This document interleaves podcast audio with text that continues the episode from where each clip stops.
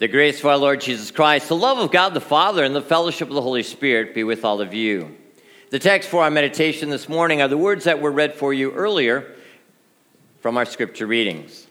Which, by the way, I do want to let you know that following the service, I will be leading a Bible study on John 12, which was the gospel that we heard at the back of the church, the processional gospel that talks about Palm Sunday. And we're going to look at the context. What happened in John chapter 11 and after that? So if you want to join us on the lower level following this, feel free to do so. Please join with me in a word of prayer. Good and gracious God, we thank you for bringing us here this day and reminding us of why Jesus pursued the cross for us and for our neighbor who is yet to hear, who is yet to believe in him as their Lord and Savior. So bless our time. In Jesus' name we pray. Amen. Well, it was pretty exciting to see that processional, right? You can imagine what it was like in Jesus' day. And as I said before, those palm branches were like bushes on the side of the road, which for us is certainly not what it's like here in Minnesota. But if you go to California, Florida, just as was mentioned, you're going to see palm branches probably much more prevalent than they are here. What took place that particular day was something very important. It began an important week in the life of Jesus and in your life and in mine as well. The people of Jesus' day knew something was special. There was a battle, in fact, that was going on. But the people of Jesus' day didn't really understand quite what that battle was, what kind of a king he truly was. They wanted him to be the kind of king they expected him to be. And so it was that Jesus entered into Jerusalem, just like King David entered into Jerusalem on a donkey. That's how royalty would enter into Jerusalem. A lot different than we think of today as a king who would come mounted on a stallion, majestic and powerful. But this is how a king in Jewish history would enter into Jerusalem. They would wave the palm branches as one who was victorious. And so the people of Jesus' day were actually quoting what King David had written in Psalm 118. It's what we refer to as a messianic psalm. It's a psalm that told us, looked forward to the day when the Messiah would indeed come. And listen to the words that David wrote in Psalm 118 Yahweh, Hosanna. Yahweh is Hebrew for Lord. Hosanna, as the kids said, Everybody got what it means? Tell me what it means. Hosanna, save us now. So, Lord God, save us now. That was the cry. And Psalm 118 goes on Lord, grant us success. Blessed is he who comes in the name of the Lord. From the house of the Lord we bless you. Now, that's what we heard, something very similar to what the people said as John has recorded in our gospel reading, right? So they're saying, Here's the Messiah. He's coming. Lord, save us. Save us. Save us from those Romans. Bring in, usher in this kingdom like David once had, powerful and mighty. Please save us and save us now. The people also believed that Jesus was the Messiah, and Jesus also fulfilled what the prophet Zechariah said the Messiah also would do. Shout aloud, O daughter of Jerusalem. Behold, your king is coming to you. Righteous and having salvation is he, humble and mounted on a donkey, on a colt. Jesus looked like a king for them, didn't he? Riding in on a donkey, the people putting down their cloaks and they ended up having these palm branches and the words from Psalm 118, the messianic message was spoken. He's the one. But he probably wasn't the kind of king. In fact, he wasn't the kind of king they were expecting. That's why John tells us the disciples didn't really understand until after Jesus was glorified, until after Jesus ascended into heaven. But Jesus had a much better knowledge of why he was here, of why God had sent him into this world. He knew why God had him conceived of the Holy Spirit, born of the Virgin Mary, why he would suffer on the cross under Pontius Pilate, and why he would, in fact, die. God the Father had Jesus pursue the cross even though it would cost him his life. Because God the Father wanted you and your neighbor who is yet to believe in Jesus to be saved from the horrors and punishment of hell and separation from God forever and ever. Yes, Jesus was a different kind of a king. He was a king who, in fact, would fight a different kind of battle later on that week. Jesus is the King of Kings, He is the Lord of Lords.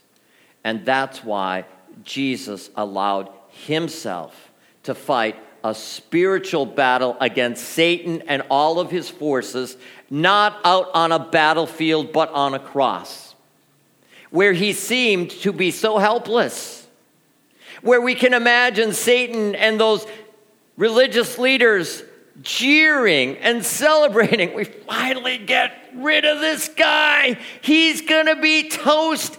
Everything is going to be great. When he dies, everything's going to be so good. And on the cross, we hear Jesus crying out as he's enduring this spiritual battle. Eloi, Eloi, lama sabachthani. My God, my God. Why do I have to go through the suffering, the punishment, carrying the sins of all the people for all time? Why do I have to endure this here on this cross? Why do I have to be abandoned by you?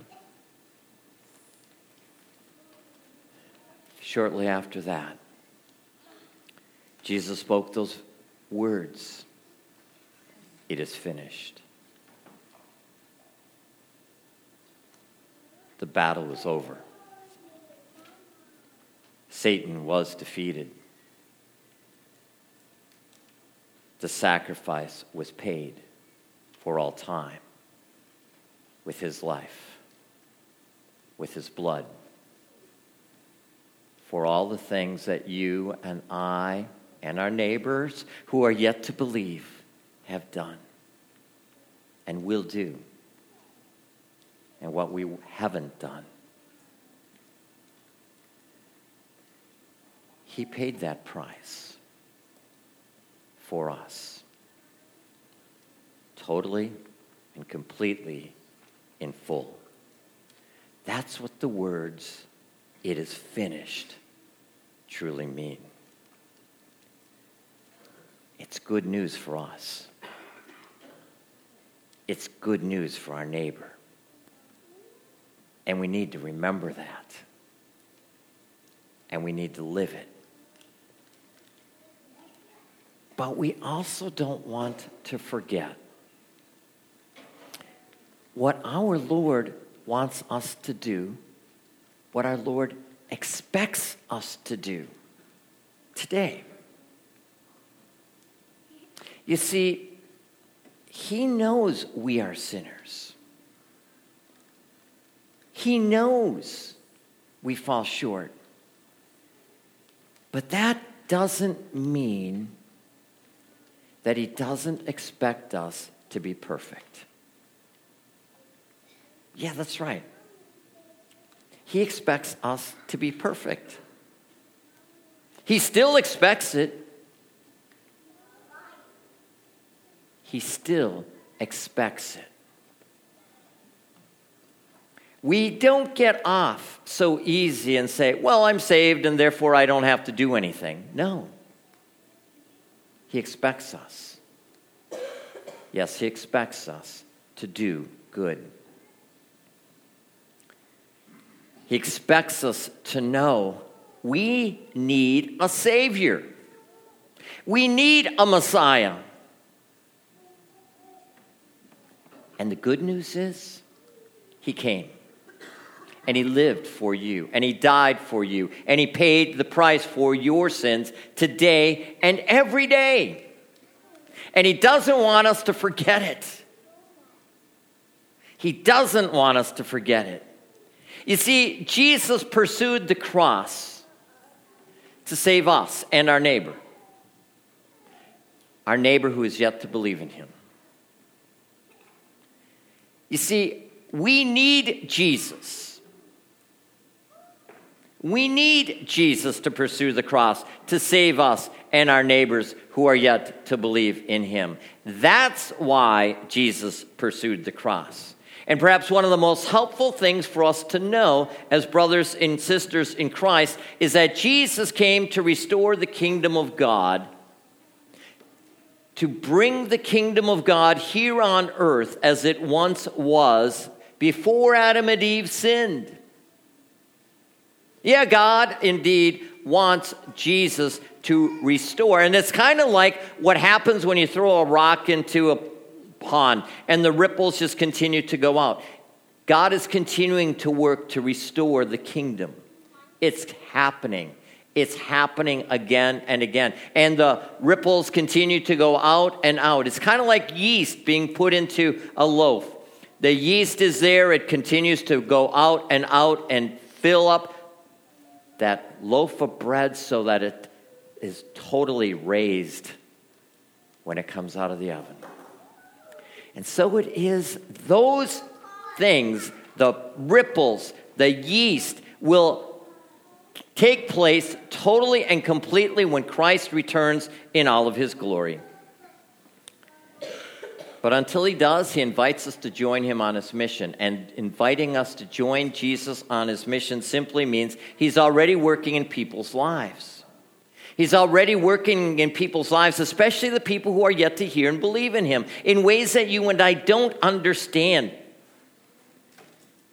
But Jesus pursued the cross to save them just as much as he pursued the cross to save us. We are blessed with this gift of faith. We are blessed because he gave it to us so that we can know that we are saved not by what we do, but by what he has done for us. We are saved by knowing that we can come to him and confess our sins and know that he is here to forgive. And He's here to help each and every one of us to tell other people the good news. Some of you may be here today for the first time, hearing about Jesus and why He loves you and how He died for you. And I pray, if you are, that we can help you to know more and understand what that means. Because Jesus wants all of us to live with Him forever. He wants all of us right now, at in this time, in this place, to know we're forgiven for all of our sins. And we're loved by Him and equipped by Him to love our neighbors as we are loved by our Lord and our Savior. One of the things we are working on as a church is to learn how we can be better neighbors to our neighbors. We, can believe, we believe we can do that by joining Jesus on his mission, by praying. That's what it starts with, is by praying. Praying and asking Jesus to help us to get to know our neighbors better. by getting to know them as our friends. And or being able to wave at them and just at least let them know that we're a friendly person and we want to get to know them perhaps later on. The theme song to Mr. Rogers' Neighborhood is So let's make the most of this beautiful day. Since we're together, we might as well say, Won't you, Would you be mine? Could you be mine? Would you be my neighbor? Wanting to get, our na- get to know our neighbors is kind of old fashioned, right? But there's a lot of people today who want this old fashioned thing to happen. But a lot of times people don't even know how to get started to get to know their neighbors. And we are given some great advice about that.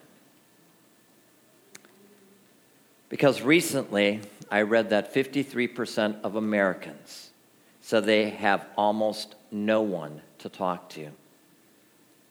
Half of the American people have no one that they can really talk to. I also read that 30% of Americans, almost a third, know none of their neighbors. Some of you know your neighbors. Some of you know them very well. Some of you have wonderful relationships with some of your neighbors. But there's many who don't neighbors who live geographically to us, neighbors who we work with or go to school with, neighbors where we go and shop or any other type of opportunity to meet people. I want to encourage you to get to know your neighbors. Greg and Susan Finke have a formula that they call the neighboring formula, which really is there to help us to know how we can get to know our neighbors. We start with unhurried time and we bring people together. And usually, an activity that usually involves some food. And when you do those things together, there's usually going to be some kind of a conversation. And over time, it will result in friendship. When, Dave, when Greg and Susan Finke moved into their neighborhood in Houston, Texas, they didn't know their neighbors and nobody came to greet them. So they decided they wanted to get to know their neighbors. So they ended up visiting with somebody across the street, and they decided that they were going to invite 25 families, people along the road that they drove every day. They expected to get about 25 people to come.